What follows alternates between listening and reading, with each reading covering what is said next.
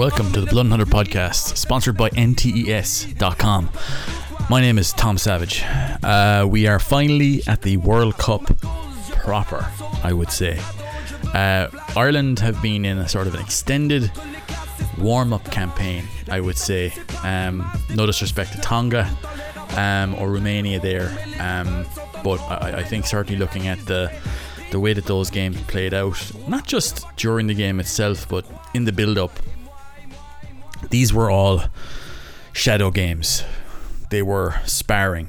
They were, again, I would say warm-up games where there was World Cup points at stake.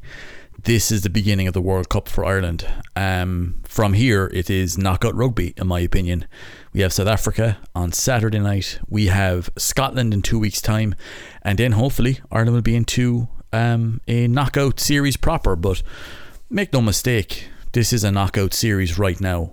And it's far from guaranteed that Ireland actually make the quarterfinal. I know it's an assumption that I'm making and have made in the Wally ratings there. But these upcoming 2 weeks will define this cycle, I would say, for the most part.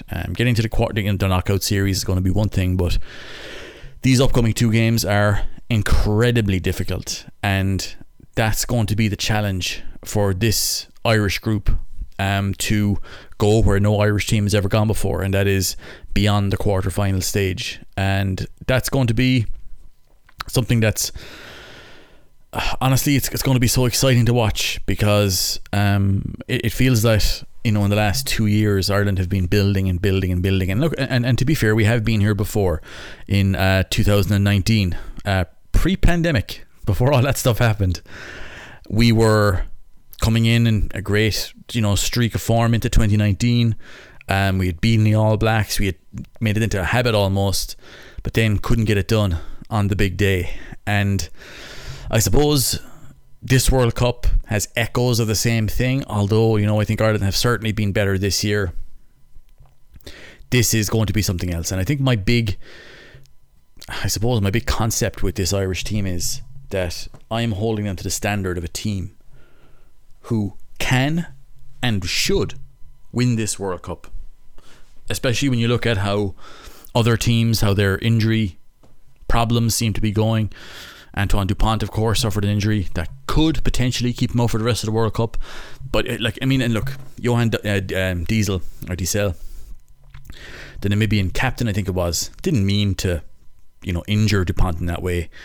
But it is a shame that, you know, a great at a game in a home World Cup might miss the crucial parts of the World Cup itself because of a donkey of a tackle in, you know, the second half of a game where France were already winning by 50 odd points. You know, that's frustrating, but it's the game. But when you look at that's happening with France, when you look at the injuries that the Springboks have shipped, there's an avenue there opening up for Ireland to have a real crack at this World Cup, not just get past the quarterfinal, which is obviously to make a semi-final, but to get to the final and to win it. If I didn't think this team were capable of winning it, I wouldn't be talking about it. We aren't dark horses anymore. We're a team who people not necessarily expect to make the final, given our record in the World Cup. That's been a kind of a sore point for Irish rugby fans and the Irish rugby bubble, I think, in this country. It's that we are the number one ranked team in the world coming into this tournament. We're the Grand Slam champions. That comes with a weight of expectation, because this isn't our first rodeo. I've spoken before the World Cup about how Ireland were genuine dark horses in 2007, but nothing came of it. In 2011, after our Grand Slam win, first one in how many 50 odd years, dark horses again, beat Australia, massive game in the pools, lost to Wales in the quarterfinal. 2015, same thing again. We were kind of amongst the favourites that year. Lost in a quarterfinal to Argentina, disappointingly, after a Feeric victory over France in the pools that destroyed our knockout, our knockout potency, I would say. Then you look at 2019, came in as one of the favourites, as in not amongst them, one of the favourites. Again, a disappointing exit, disappointing tournament, full stop. And that brings us to this year, where we are the favourite coming in. I mean, bookies odds are bookies odds. That's an ad you're looking at there to put for you to put money on. Ireland, I would say, are the consensus favourites coming into this World Cup. We're the number one ranked team in the world, Grand Slam champions, beat New Zealand away from home the year before in a 3-game series. We've beaten every team that we could look to possibly beat in this World Cup in the last 12 months alone. That is the mark of favourites. So I judge Ireland based on those metrics. And this is the beginning of our path to doing that, to lifting the Webb Ellis Trophy. I've spoken before about how that would change the perception of rugby in this country, where, look, people who hate rugby will continue to hate rugby regardless of what Ireland do or don't do in this World Cup. I'm not talking about those people. Those people are replaceable and they're a dying breed. I'm talking about the people who are to come, the kids who are 8 or 9 years of age who might potentially look at Ireland, go on a path to winning a World Cup in the next couple of weeks, who then decide that, hey, rugby's pretty fucking cool, let me go do that, I want to go to a training, is there a rugby club nearby?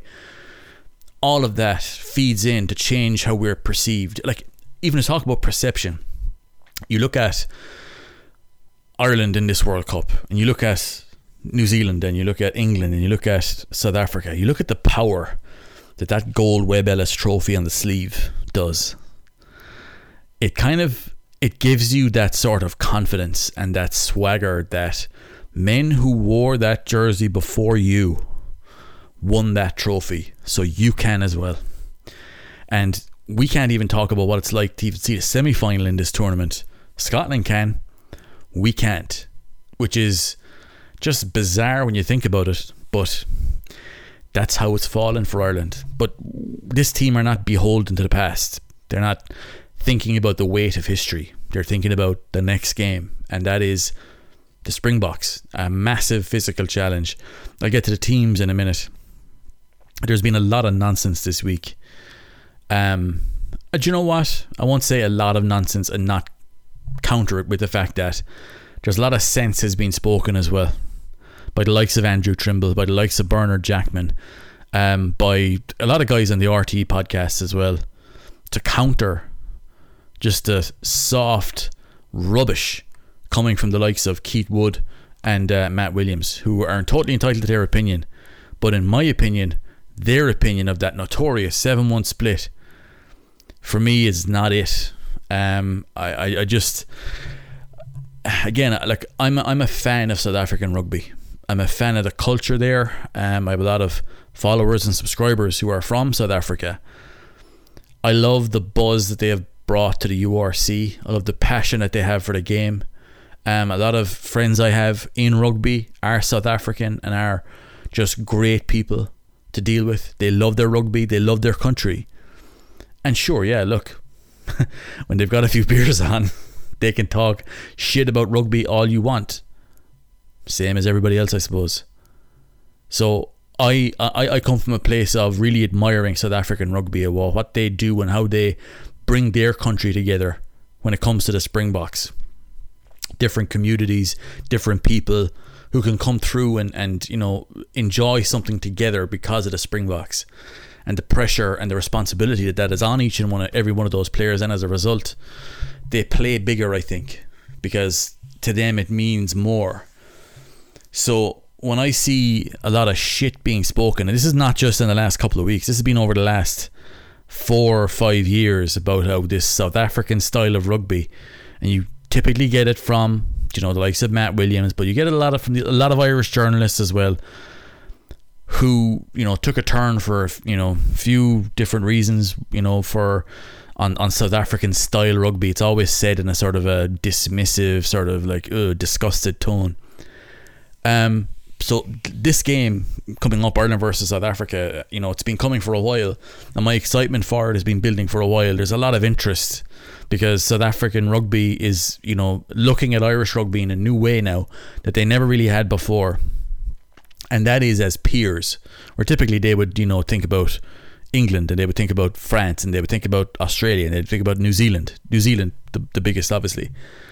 But we're in that conversation now as well, and with that comes the responsibility of playing them like for like, not them playing a plucky upstart, but playing a team that they view as being equals. That's where we are coming in here. Now, I will say this. They do think we're soft. They do think they can get at us and rattle us in a way that maybe they wouldn't think about a few other teams. But it's up to us to change that perception. And when I see that nonsense being spoken about 7-1 and their decision to go with 7 forwards and 1 back on the bench, it seems like it's the biggest fuss over nothing that is then being used to generate engagement and to generate metrics and social media for Off the Ball and for Virgin Media. I just feel it's a really sleazy way to speak about this game in a way that they're talking about that it's against the spirit of rugby. For me, for them to be promoting that shit the way that they have been, you want to talk about being against the spirit of rugby, guys, the fucking call is coming from inside the house. So this is the sort of thing that it really does bug me, because it limits people's imagination and their scope for thinking about this game in a different way than maybe the way that they came up with, right?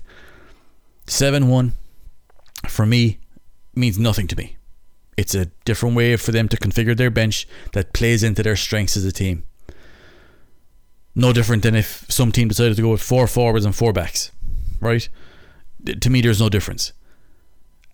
So when I see some of the way that it's been spoken about by the Irish media, for me, that then reflects badly on Irish rugby as a whole, of which I kind of would class myself as a member of.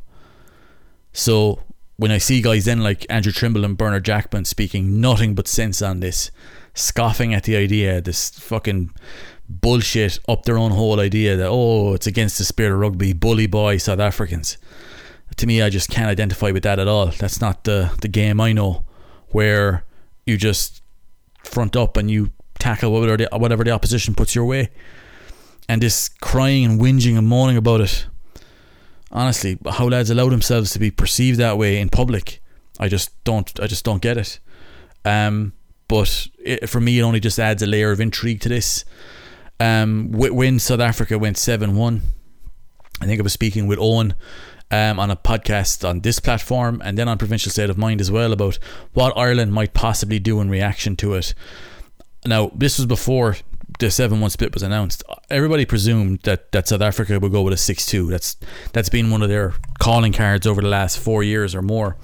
So, like, for me, like going to a 6-2 in return wouldn't necessarily be a massive overreaction by Ireland, because you could see the utility of it, you know. But then when I think it was Jeff Neville of the Lucid on Provincial State of Mind said the other day that Ireland had never picked a 6-2 split under Farrell. Straight away I was just like, there's not a chance they were going to do that here then, because I had presumed they'd done a 6-2 at some point just as an assumption, but they hadn't. I assumed, and I made an ass out of you and me. Will I edit that out? No, I'm going to leave it in. I'll leave it in. I'm corny. I'm going to own it. So when you look at how Ireland were going to approach this game, it was going to be how Farrell has approached the last 2 or 3 years, which is to double down on what's worked for you. Right? That's what Ireland have done, and what Andy Farrell has done since Ireland turned the corner in 2021. During that kind of that summer tour that was in the Aviva Stadium, remember when they could only leave like 5,000 people into the stadium, where Ireland they just narrowly beat Japan and then beat the USA, beat the brakes off them, and then that November Ireland's performance levels really, really improved. Since then, Andy Farrell has just doubled down on what's worked, and anything that hasn't fit exactly into what has worked has been discarded. So if a certain combination of players work, you stick with that. And if this is the type of player who's worked here, we'll bring in somebody like him, or from the same environment, or from the same unit. So you're building and building and building. So if that was that has been the case for Andy Farrell, he's not going to change now ahead of the biggest game of the cycle. He's not going to all of a sudden react differently, because that has never been what they've done. So with that, like, Ireland were always going to go 5-3. That good St. Gerard's man, Jack Conan, was not fit for this. So that left a decision on the bench between essentially Well, not essentially, because you could, like, they have started Tadhg Beirne at 6 in this very World Cup, so they could have gone with Henderson and Ryan in the second row, Tadhg Beirne at 6, Peter Manie at 7, with we'll say Joe McCarthy and Van der Fleer on the bench, or Baird and Van der Fleer on the bench. But they've kind of changed around the configuration, so the big choice came, was it going to be McCarthy, Henderson or Baird? One of them was going to miss out. Turns out it's Joe McCarthy, and Ryan Baird has got the call on the bench, because I think I'm going to go through the Irish team just for tradition's sake, but I think everybody knew what it was going to be, the starting 15 certainly. So with that, Ireland did not react to the 7-1. I hope that South African rugby and Rassie Rasmus and Jacques Nienaber, who, by the way, has gotten away scot-free with all this talk about, like, morally wrong things. It's always Rassie. I wonder why Jacques Nienaber never gets that as of late. I'll figure it out at some stage. Anyway, when you look at how that has kind of played out, I hope they didn't think that we're going to make the Irish coaching staff react. Because during the week, I kind of saw a lot of this stuff about how, whoa, Irish rugby is rattled to the core by 7-1. Basically looking at, you know, Matt Williams, you know, his face getting, you know, pinker and more purple and more pixelated somehow in that off the ball interview, and somehow then attaching all of that fluster and, you know, crying in Big Tesco energy and applying it to the entirety of Irish rugby, which I suppose was always an easy and convenient and fun thing to do, I think, for South African rugby. You look at that and go, I hope they don't think that a few pundits, you know, losing the rag and getting a bit emotional, losing their composure, I hope they don't think that that's going to be mirrored in the Irish camp, because it wasn't, certainly. It didn't change anything for the Irish team. It really didn't. And, like, I mean, the few people I've spoken to were just like, it didn't change anything. Like, because to me, genuinely, there is not that much of a difference between a 6-2 split and a 7-1 split. Like, there isn't really, okay? Like, yeah, look, there's a bit more jeopardy in the backs, there's a bit more coverage in the forwards, obviously, but in the same way that if you pick up, like, a bad knock at 10, we'll say, and your backline configuration has a lot of guys who are maybe hitters rather than creative players, straight away, if you don't have a guy who can even come close to the role set at 10 on the bench, straight away you're fucked then, if you're running with a 6-2. So, like, the jeopardy is always there when you do these kind of imbalanced benches. You always get a bonus in return, but it comes with a cost. And I suppose for South Africa, like, they've tilted a bit, like in Football Manager. Remember when, and I'm going to go into a Football Manager analogy here again, it's a video game, and you can adjust your transfer budget in that game. So if you want to have more money to spend, you can move it upwards, but when you do that, the wages that you can spend go down, and if you want more wages to spend, you can push them up, but then your transfer budget goes down. That's the kind of the same concept when I think of these lopsided bench alignments, that you obviously get something that you want in return, but it's going to cost you something else on the other side. There is a risk associated with that, there's a cost that comes with it, and that's a cost South Africa are very willing to pay.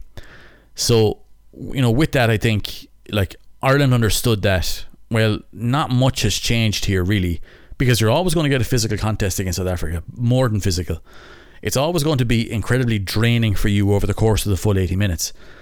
Given that you would know they're going to play a 6-2 split anyway, you're coming into the game with that in mind. So if they're bringing on another forward, like, to an extent, like, there's not that much of a difference. So, like, this idea that it's this big scary fella's minds are blown over it, like, anybody with any understanding of the game is not losing their mind over this. Like, it has its bonuses, as we saw against the All Blacks, but to be fair, they were down to 14 men for the majority of that game, so bringing on 7 forwards was obviously going to be, you know, far more impactful for the Springboks in that particular game as a result.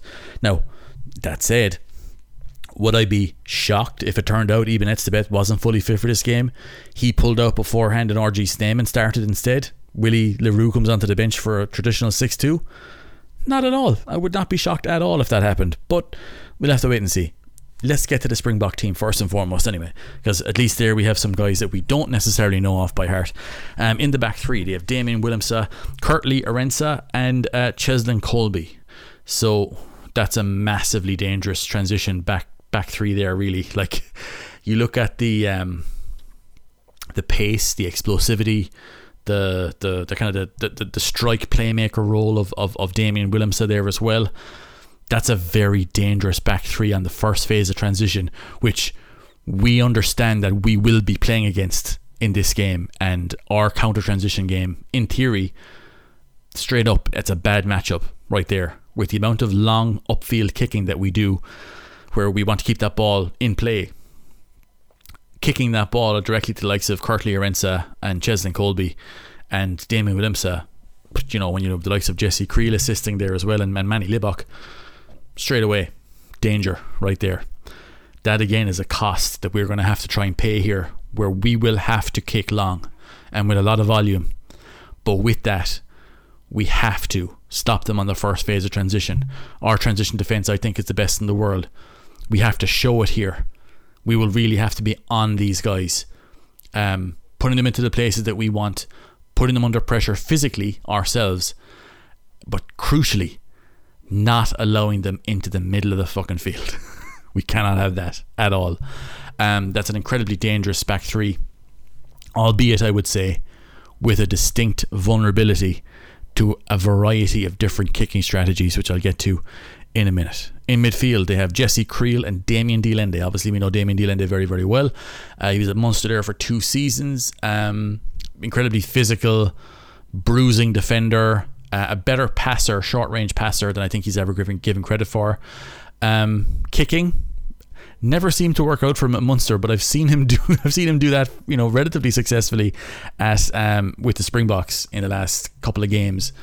But again, a massive defender, unbelievable breakdown guy as well on both sides of the ball. Very, very physical, a key part of what they'll be looking to do off the line out themselves, offensively and defensively. So massive player for them still. Jesse Kriel doesn't have the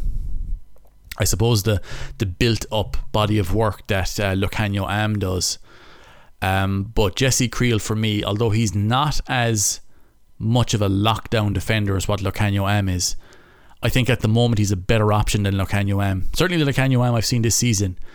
So Jesse Kriel wouldn't be as intelligent a defender, I would say, even though he's capable of making really good reads. He's also just an incredible athlete as well. Guy's built like fucking G.I. Joe. You look at his impact in defence. He hits you stay hit. You look at his pace, his ability to finish. Creatively, I wouldn't say he's the best mid to long range passer, but the system that they play in doesn't necessarily need him to be that guy anyway. But honestly, I think looking at that midfield pairing, I think they've really suited each other, and they haven't, for the moment anyway, seemed to have, you know, lost anything with Lukhanyo Am away from this squad. Jesse Kriel, I think, has done really well since he's come in, but obviously there'll be a big, big challenge for him in this game tomorrow or tonight, depending on when you're listening to this. At halfback, they've got Manie Libbok and Faf de Klerk. Faf de Klerk, really good player, alternate goal kicker for them, which they may need, and that's something that, you know, is still a bit of a hole in Manie Libbok's game, his pressure kicking. The more pressure Ireland can put on Manie Libbok, the better. He is untested at this level. We've seen, and I like, because I've covered Manie Libbok a bit more than I think some other people have, because he has been a big part of the Stormers team that Munster played twice in really important games during the run-in of the URC there earlier this year.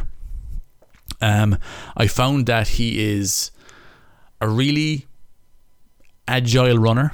He is a guy who will beat you in space. He's got a good passing range, and he's actually a really sharp passer of the ball as well. Like, you ask him to make a pass, he can probably make it more often than not. He's a really good crossfield kicker, but like, he's basically all of these things in an offensive capacity.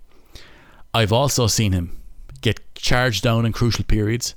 I've seen him miss big kicks at goal that would have won his team the game or put him into a position where the opposition must react in a way that they can exploit. I've seen him with tactical kicks make big mistakes there. I've seen him get run over in defence.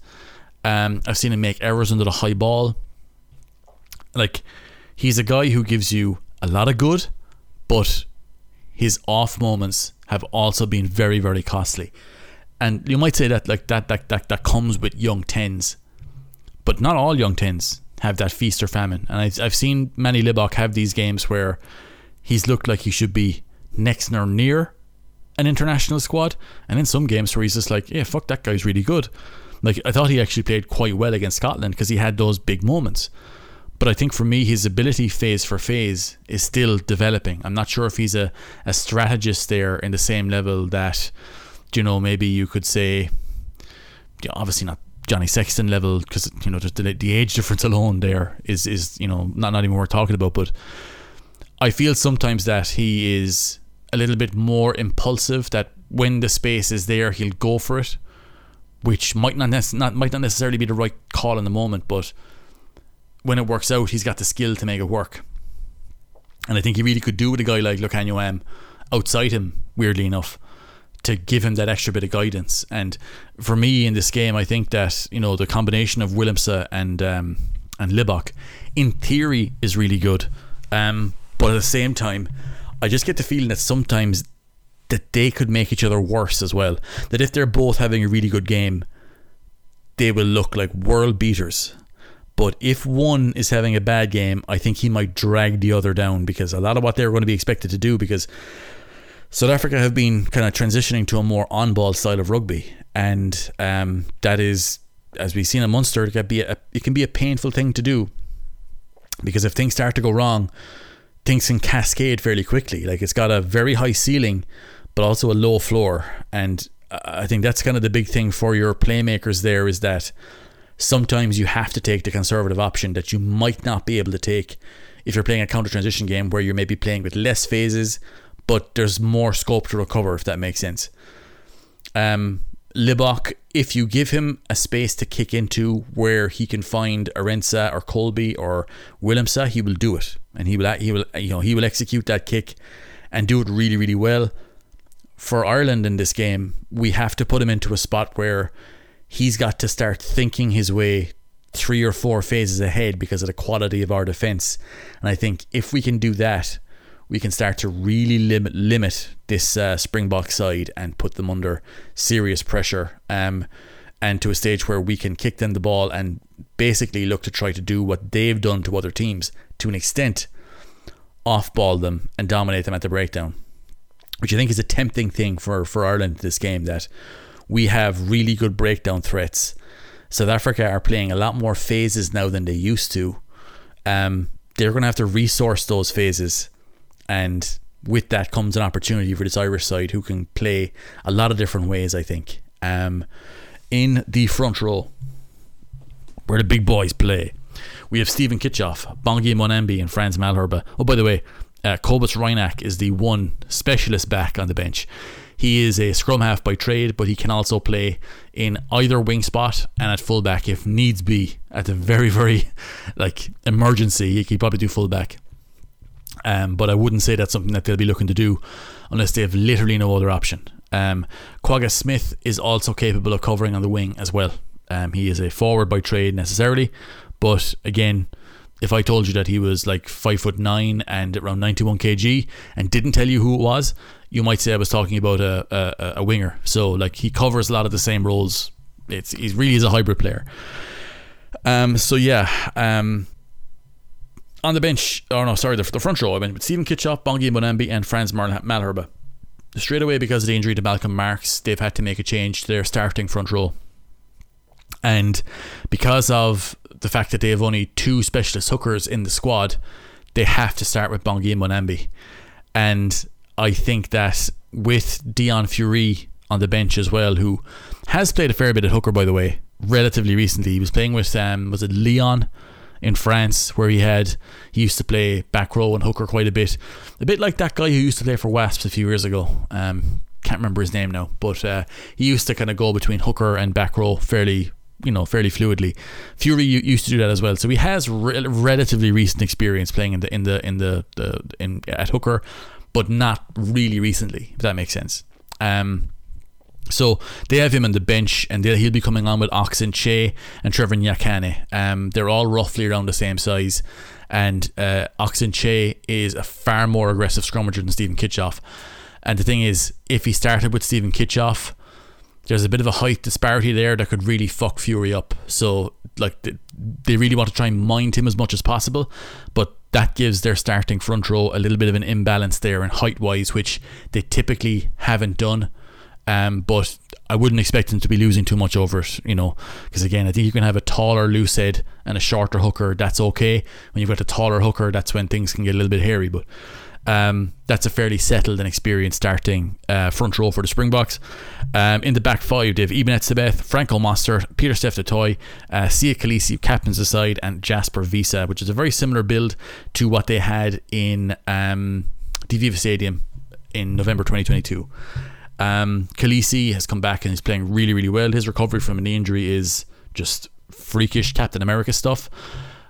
Like, I think Khaleesi is one of the best players in the world, not just because of athletically what he can do, his intelligence as a player, his inspirational qualities as well, his ability to, you know, dealing with referees, but make no mistake, he's a fantastic rugby player as well.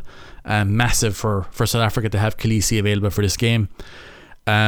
That back five is again fairly imposing. Jasper Visa, big direct ball carrier as well, wins collisions. They will want to use him to hurt and take Johnny Sexton out of the game, and I mean that in the rugby sense, where they're not going to be headhunting him, but they'll want to test him out. He's 38 years of age. They're going to run some traffic at him and see where he's at, and it'll be the biggest physical challenge he'll have faced so far this year, I would say, outside of the France game. So that's a fairly imposing starting pack. On the bench, they have seven forward replacements. My. Anyway, Deon Fourie, Ox Nché, Trevor Nyakane, Ox Nché, by the way, his matchup with Finlay Beelam. I hope there's not going to be too much scrums by the time Ox Nché comes on the field, because he is just a devastatingly effective scrummager. My God. Now, if he's coming on with Deon Fourie, that might limit his scope as a scrummager, but yeah, imposing. They're back. It's 1, 2, 3, 4. They have another four forwards to talk about on the bench: Jean Kleyn, RG Snyman, Marco van Staden, and Kwagga Smith. And looking at, you know, obviously Kleyn and Snyman coming on gives them a lot of power, where they just have to get a big 55, 60 minutes, we'll say. Maybe I can see it being between 50 and 60 out of Moster and Etzebeth.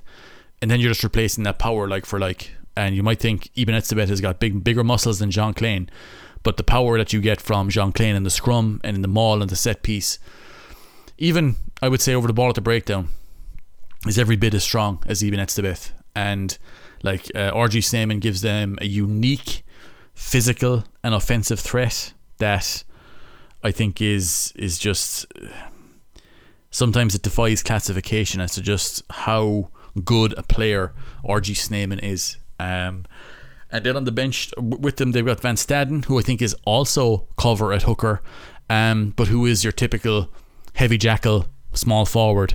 He is really powerful in the carry. He is defensively a really good high work rate guy. Gives you a lot of tackle output, really good ball, you know, a guy over the ball at the breakdown. And the exact same with Kwagga Smith as well. Again, strong in the wide areas, really good breakdown guy, defensively high work rate, can lose collisions, but still he stays in there, he sticks in there, he's really effective at just coming back and maybe getting a second or a third involvement in the play. And the first two involvements could have been him getting fucking smacked around the place. The third could be him getting a breakdown. He's a really, really good breakdown turnover. He really is a really good player. And like that back five that they can bring on, or you know, that I suppose all seven really. There's a bit of a weakness at hooker, I would say. None of these guys are Malcolm Marx. They're both their names are spelled and pronounced differently. But you look at the power they can bring on, that's a problem for Ireland, and it'll have to be managed again. But Ireland knew that coming into the game, regardless, that it was 6-2, it's more or less the same as 7-1, as I was saying. So it's going to be a challenge physically. From a breakdown perspective, they're going to be coming after us in the first half, I would say, with a stop and slow, where if you go throw your mind back to the European Cup exit to the Sharks that Munster had this year down in Durban, they really fucked us up at the breakdown, where we were looking for quick ball and we were looking for a quick strike at the ruck, where we would go in, we'd win it, the ball would be presented, and then it's gone. We needed to stick in there a bit more.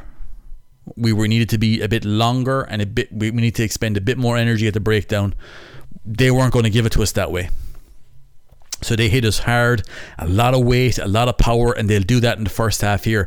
They'll go after breakdown penalties as well, but their big thing will be slow down Ireland's ruck speed when we get into their half of the field. That's where they're going to go really hard at that stop and slow. Now, there is breakdown penalties to be had there. They've been really good at managing their offside penalties, where they give you a bit of space behind the ruck.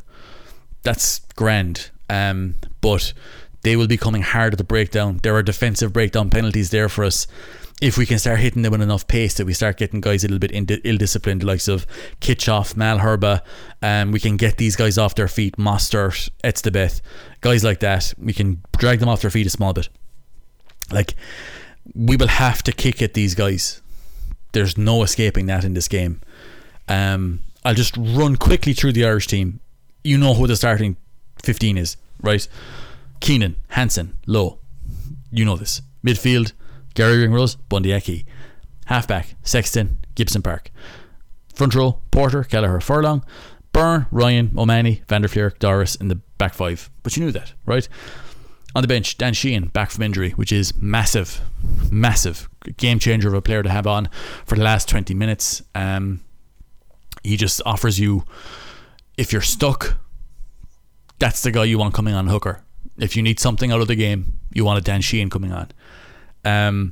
Dave Kilcoyne, Finlay Beelam, coming on to replace Porter and Furlong. I can see Porter doing 70 minutes plus. Furlong, we will get a big 50-60 minutes out of him. Beelam will come on for him fairly quickly. Henderson and Baird are on the bench. I spoke earlier that there was a possible decision to be made there between there was a decision to be made between Henderson and Baird, Baird and McCarthy. They went with Baird mainly because I think he's just a much more seasoned player. So like, he's a guy who, he's been involved in a lot of big games for Leinster. He's played in bigger games for Ireland as well. McCarthy is still very young and very raw. So while I could see a case where he might come, where he could come into this game and play really well and might suit what we want to do, you have to think about the player first and the man first. Like, is he ready for a game of this scale? Maybe not. So involved in match day or whatever else, but Ryan Baird gets the decision there with Henderson, who I feel needs a big one off the bench, personally. You look at that configuration of the forwards, Ryan Baird, it depends on who he's coming on for. I have a feeling it'll be O'Mahony, that they'll look for O'Mahony to do one of those big 60-minute performances that he brings against these elite teams, with Henderson coming on then for, we'll say, Ryan, I would say. I think they look to try and get Byrne, get him to the full 80, and I think look for again a big 60-65 minutes out of James Ryan. Like, speaking specifically in the forwards, the emotional, the mental toll that they're going to need to expend here is going to be every bit as big as the physical toll. This South African team will look to exhaust you mentally, physically, sometimes the same emotionally. You've got to go to a fairly dark place, I would say, when you come onto this field against this South African team. We've seen Etzebeth in these big games, you know, imposing himself, bullying players. We can't get bullied in this game. None of our back five, none of our forwards, certainly not. They can't take a backward step. They've actually got to get out there first and start putting shots in on these guys, and just let them know that this is not South Africa taking on a kind of a smaller team from the Northern Hemisphere, that they're taking on guys who want to win the World Cup, and to take on that persona that this is who we are in this game and play our game, but hyper aggressive, just constant aggression in their face, nothing fucking cheap, no free lunches. And I think you look at James Ryan in particular, I want to see a big performance from him, not just hitting the rucks like he's been doing with that venom, that pace, but to bring the sort of mental assault that you need in this game, where you're putting yourself over and on top of the opposition, getting one over on Eben Etzebeth, putting him on his ass if you can, same with Munster, dominating them. That's how you kind of make a big statement in any game, but in this game in particular, that big physical challenge. Our scrum is going to be hugely important. Like, on the one hand, look, it's going to be like, in theory, you could say it's going to be a bad matchup, that if Malherbe gets on top of Porter, that we could be in a world of trouble there. But again, I like that loose head and hooker combination of Kelleher and Porter. I think from a physical standpoint, scrummaging standpoint, they give a really unified wall that Malherbe, I think, will not necessarily struggle to get into, but on paper it looks like it could be a decent matchup. We don't need to dominate these guys winning penalties. We just need to hold our own ball and hold theirs. We just don't go backwards. Don't go backwards. That's the big, I'm pointing to that in the meeting before the game as scrum coach. Don't go backwards, but we don't necessarily have to go forwards either, right? We just have to be stable. Make the scrum a non-event. That'll be a good result from this game. The line-out, we need to hit the line-out. We need a 90% return from the line-out. We cannot have a 60-70% game. You go back to the All Blacks, who I spoke about in the green eye for this game. They were on top of kicking way less in that game in Twickenham than what they did in Auckland and Rugby Championship a month or so before. Their line-out went from 90% completion in Auckland to sub 70%, I think it was, in Twickenham. That won't work against the Springboks. That's not going to work for me, brother. We need a return of 90%, plus, ideally, in this game, to keep up the pressure on them. And like the forwards, again, it's a massive responsibility. But yeah, that's why they play this game, for games like this. In the replacement backline, big decisions made here. Conor Murray on the bench, veteran presence, coming in off the bench. That's exactly what you want. Robbie Henshaw and Jack Crowley wearing the number 22 jersey. It's so cool for me to see Jack Crowley in a game of this scale, because Jack Crowley is from Inishannon, right? Jack Crowley went to school in Bandon. He knows where Mr. Hayden's gym is in Bandon. I used to go to school in Bandon. I am from 20 minutes over the road from Inishannon. That's where I'm from. I'm from in between Bandon and Dunmanway. So to see a guy from Inishannon, the place I've driven through and got stuck in traffic in countless times, it's really brilliant for me to see that for this young man, who has been a fella who you'd hear about from when he was a young fella. I heard of guy before, and this was when he was playing Munster Senior Cup. Watch out for that Jack Crowley fella, he'll play for Ireland. And you hear that the odd time about fellas, and it's rarely true. But when you watch Jack Crowley, he had that aura about him, and he had that ability to just, all of a sudden, he was constantly making these big plays in the game, and it's almost like the big moments were drawn to him. The season he's had, the year he's had, from this time last year until now, it's just massive. The talent was there. I think he just needed the moment and the opportunity. I think he was always going to get it at Munster this past season, to the point where even when Carberry was the main guy at 10 for the initial first half of the season, they were starting Crowley at 12. And he is a guy who, when he broke through and had that brilliant under-20 season, the pandemic hit, right? And straight away fellas were going, why is he not starting for Munster? Because he was just out of school. He had very little in the way of AIL experience. There was no games for him to play in that year or so spell right after the under-20 Six Nations, where he was outstanding. Like, he was like the standout player. That was cut short that year. Ireland would have won a Grand Slam, I'm almost sure of it, that year, and he would have had that under his belt. But COVID kind of shut down everything for a lot of young players from that generation, where they just didn't get the opportunities that like they would have otherwise gotten, where they would have got those, because there would have been A games, there would have been all this stuff that would have happened where they get to make, you know, state their case and advance up the ladder.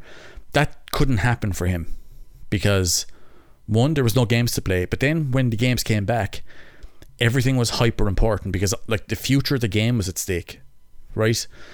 During COVID, like there was so, like it came so close to shuttering the game for a while. Because, you know, again, like the foundations are not that deep when it comes to professional rugby worldwide. So every game became super important. So there wasn't really a, you know, a whole load of minutes to go around for a guy who obviously they knew was talented. They could see that in training, but there wasn't a whole load of easy minutes around because like COVID was so rampant and games were so bubbled. It was impossible. He overcame that, right?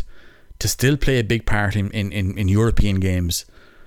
And then, you know, had his breakout season last year where, look, things didn't end, like the season before last, things didn't end the season really well. Ben Healy was the #2 guy. Jack Crowley had an opportunity of sorts in South Africa that didn't go well for him and he never really played again that season. But you look at him last year where he just grew and grew and grew and grew with every opportunity. And then there was that Emerging Ireland tour where initially it seemed that was built to kind of make a point about Ciarán Frawley, but when Frawley missed it due to injury and Jack Crowley stepped up and had just a fantastic performance across those three games and then did the same off the bench where he was like a real improvement in that A game in the November series and then made his test debut, played well in from the start, cold against Australia, did really well when he got the ball passed to him. Like that's the sort of build for a player that you're thinking, well, look, that could be in a movie. But then you look at the bit where he gets to the end of the season where he scores the winning drop goal against Leinster, and then a week later he's landing the crucial conversion from the sideline, which basically wins the game for Munster because Stormers have to score a try. Then you're thinking, okay, look, that could be in a movie, but we're kind of getting into the schmaltzy kind of, you know, Vaseline over the screen type of, you know, nostalgia bait stuff. But that's what he did. So to go from there to whenever he's played for Ireland in the warm-ups, he has been like he has looked like he's meant to be there. And like, it's no disrespect to Ross Byrne, who I think, like I've said before, and this isn't damning a fella with faint praise, a really good system 10 who is perfect for what Leinster do and could easily slot in for Ireland as well. I think they've gone for the guy with the higher ceiling. Like Ross Byrne is experienced, but he wouldn't, we'll say, have the depth of experience of a Conor Murray. So you could make a kind of an experience call over Murray over Casey, for example, right? But with Byrne, you can't really do the same because there's experience there, yeah, but we're not talking about elite level stuff. Crowley has shown this year that he doesn't shrink away from big moments. That's not to say Ross Byrne does, but we know Crowley does not because we've seen him step up in big moments and produce. He might be needed in the second minute in this game to come in and run this game for Ireland. I would back him to do that more than I would Ross Byrne. I don't think Ross Byrne would necessarily leave anybody down, but I think that to play against this South African blitz, you need physicality. You need to have a level of athleticism that Crowley has and that, for me, Ross Byrne does not. So just such a lot of pride to see a guy from where I'm from get into this team for such a big game. And I'm delighted for him, delighted for his family. What an honour it must be for them. And that brings us down to the game itself. Now, I've given some examples in the green eye. I'm not going to go over them again, but I think there's real opportunity to catch South Africa in the second phase of a line-out strike if we hit the middle of the field. I think that there's a number of different ways you can break them open there. When it comes to the actual breaking open their blitz defence, I know Ronan O'Gara and others have spoken this week about not trying to go around them, but you kind of have to go through them. I'm not going to disagree there. I think that Ireland's ability to throw an inside pass is going to be very, very important here against a defence that tries to pincer you. Avoid the pincer on the inside. I think with the way that we're looping our forwards in tighter on the ruck, that's going to be very, very important here because what the Springboks like to do is push out from the ruck with their big heavy forwards. They've turned their super heavyweight front row into a strength of theirs. by the way that they structure their outside defence. So their outside defence, in theory, right, prevents you from going wide, or else baits you into throwing the ball, a skip pass into the wide channels that they'll scramble and then, you know, fuck you up. And then you try to work your way back inside, where you get smashed by, you know, Etzebeth, smashed by Kitshoff, smashed by Malherba, because you're running into the area where they are taking up all the space. My theory on this is that you avoid that space by basically punishing them for being there. We will need to be accurate at the breakdown. If we get slowed up on slow ball, we need to kick that away. We don't need to start playing stupid rugby.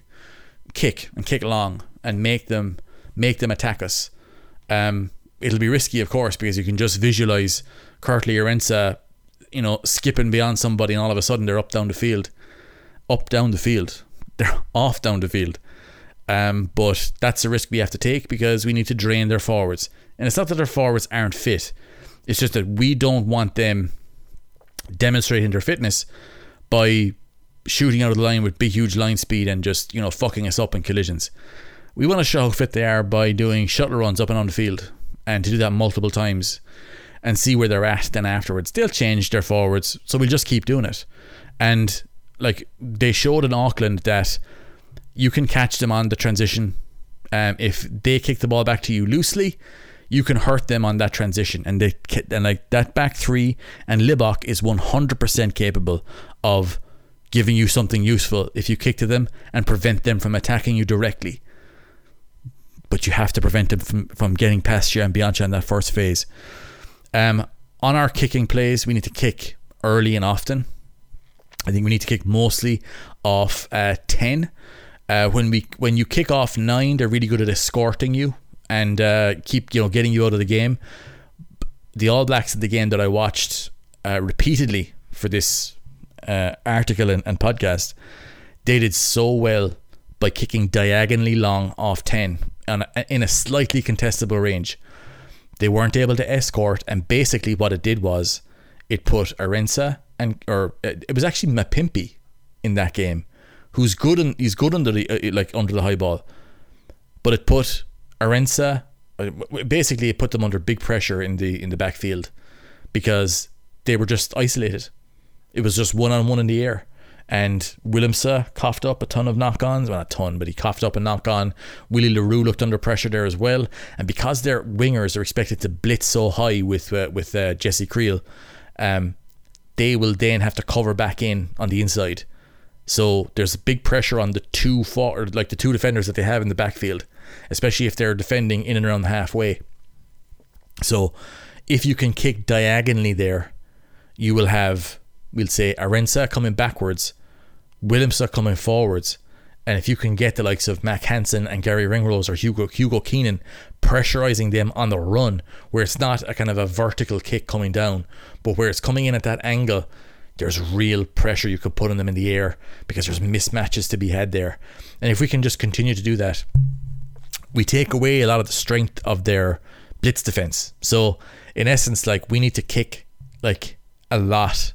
Like, for every 4 or 5 passes, we need a kick.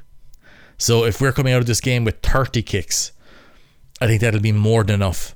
I think that's the sort of thing we need to do to keep them out at arm's reach. Because look, if we get in there and start trying to slug it out with these guys, like in a phone box, like, we will get fucked up. That's not our game. We don't need to play that game. They want us to play that game. They want us nice and close so they can fuck us up in the body. We need to keep our distance. We need to never engage them on their terms, only on our terms, and just bring a level of fucking ruthlessness and hardness to this game. Where, yeah, we're gonna fuck you up the breakdown. We're gonna run. We're gonna roll the dice there. We have to, right? We have to play with pace. We have to play with big kicking volume. We need to put them under pressure. From a cardio perspective, they're big men, right? Peter Steph Detoy this week was talking about, they think we're not fit. Of course they're fit. They're incredibly fit. But physics is physics. We need to attack the guys, the bigger fellas, the heavier fellas, who aren't as quick or as mobile on the turn. We need to start going after those guys fairly early and often. Get them into positions where they're not comfortable, but we are.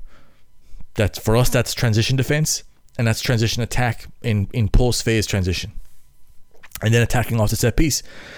Our line has to be solid. No, like nothing else will do. If it's not, we'll lose. We can get away with our breakdown not being super accurate. We can get away with our scrum even getting pushed inwards. We can deal with that, but our line-out has to work, and we have to, with counter transition, start burning them out early and often. And again, there's big pressure on our kickers. Lowe, Sexton, Hansen, Keenan. Like, we need these guys to be kicking really, really accurately, and in field, we need a high ball in playtime, right? They play on ball, but they don't play a high ball and play. We need to get this up to 38, 39, 40 minutes ball at play. They want to get it off the field? Grand, let them. But we need our line out to be accurate. And that's going to be the big part of it. I'm really, really excited about this game. It's kind of the World Cup is kind of really kicking into gear for us now. It's must win. I don't buy this idea of, oh, well, look, France, DuPont is injured. Win every fucking game from here on out. That's what we need to do. And I look at this game against the Springboks. This is our opportunity now to announce to everybody that we're here to win this World Cup. End of story. We're not here to get beyond the quarterfinals and sure, aren't we fucking lucky to be here? Ah, sure, isn't it grand? That's not who we are anymore. We're the number one ranked team in the world. We're the Grand Slam champions. We're sick to death of winning fucking Grand Slams. We've done that. All the World Cups that we've had before, that was half a novelty. We've won Six Nations. We've won Grand Slams. We've won series in New Zealand. Now we want a World Cup. We want the World Cup badly. So we have to go out there and show that. We have to go out there and really attack this game with a sort of mentality, physicality, rootlessness. And if we can bring that for 80 minutes, let them have 14 forwards on the bench. They wouldn't handle it. We've got to bring that mentality to us now. Peter Manny is going to be hugely important in this game from a sort of an emotional mentality touchstone type of guy. He was the fellow who was often criticised in the past about, oh, he's there for his angry face. You won't be long missing the likes of Peter Manie when he's not playing anymore. Specifically in games like this where you need a fella who's going to go and he will break himself to break them. That's what we need in this game. That sort of mentality. Mentality is hugely important here. This isn't just about playing a rugby game. If you just play rugby here, we'll lose, right? We have to play, we have to fight, right? We play rugby, but we fucking fight as well. And if we can bring that level of aggression for 80 minutes here, I think we'll win this game, because that will allow us to play our rugby. And at the moment, at our best, I think our rugby is better than the Springboks, but we have to get the right to play that. And you won't play it without fighting, without bringing that fucking energy, without bringing that aggression in their face 24/7. No backward steps, no backing off anything, into fucking everything.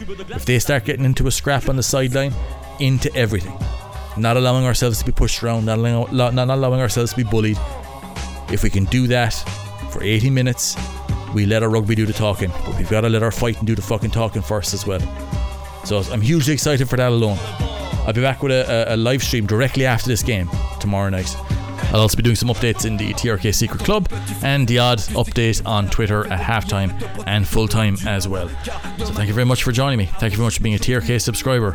I will talk to you again very, very soon.